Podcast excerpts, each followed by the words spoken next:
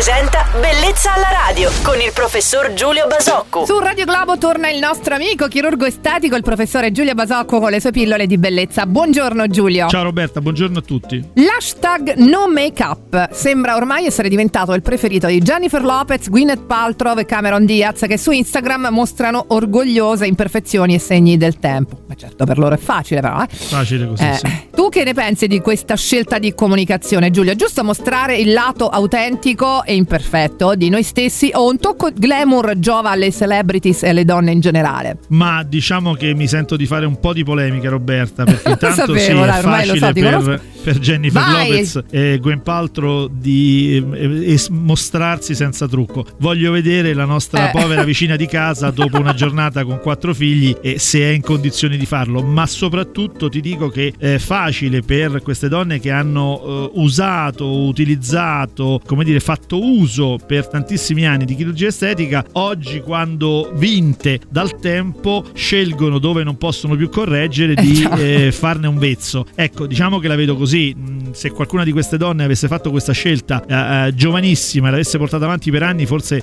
la considererei una, una scelta di pensiero. Eh, detto a 50 anni, 55 60, è una scelta che mi fa leggermente sorridere. Comunque, viva, viva tutte queste scelte. Assolutamente sì. Ringrazio Giulio Basocco per queste sue considerazioni professionali e non, che seguiamo sempre con molta Sì, che dobbiamo attenzione. sempre poi filtrare secondo il giorno del ciclo, perché è ovvio che anch'io le giornate più. Ciao Roberta. Ritroverete il nostro chirurgo estatico domani, questo è importante, su Radio Globo perché sei molto atteso. Giulio, buon lunedì, ciao. Ciao Roberta, buona giornata a tutti. Bellezza alla radio.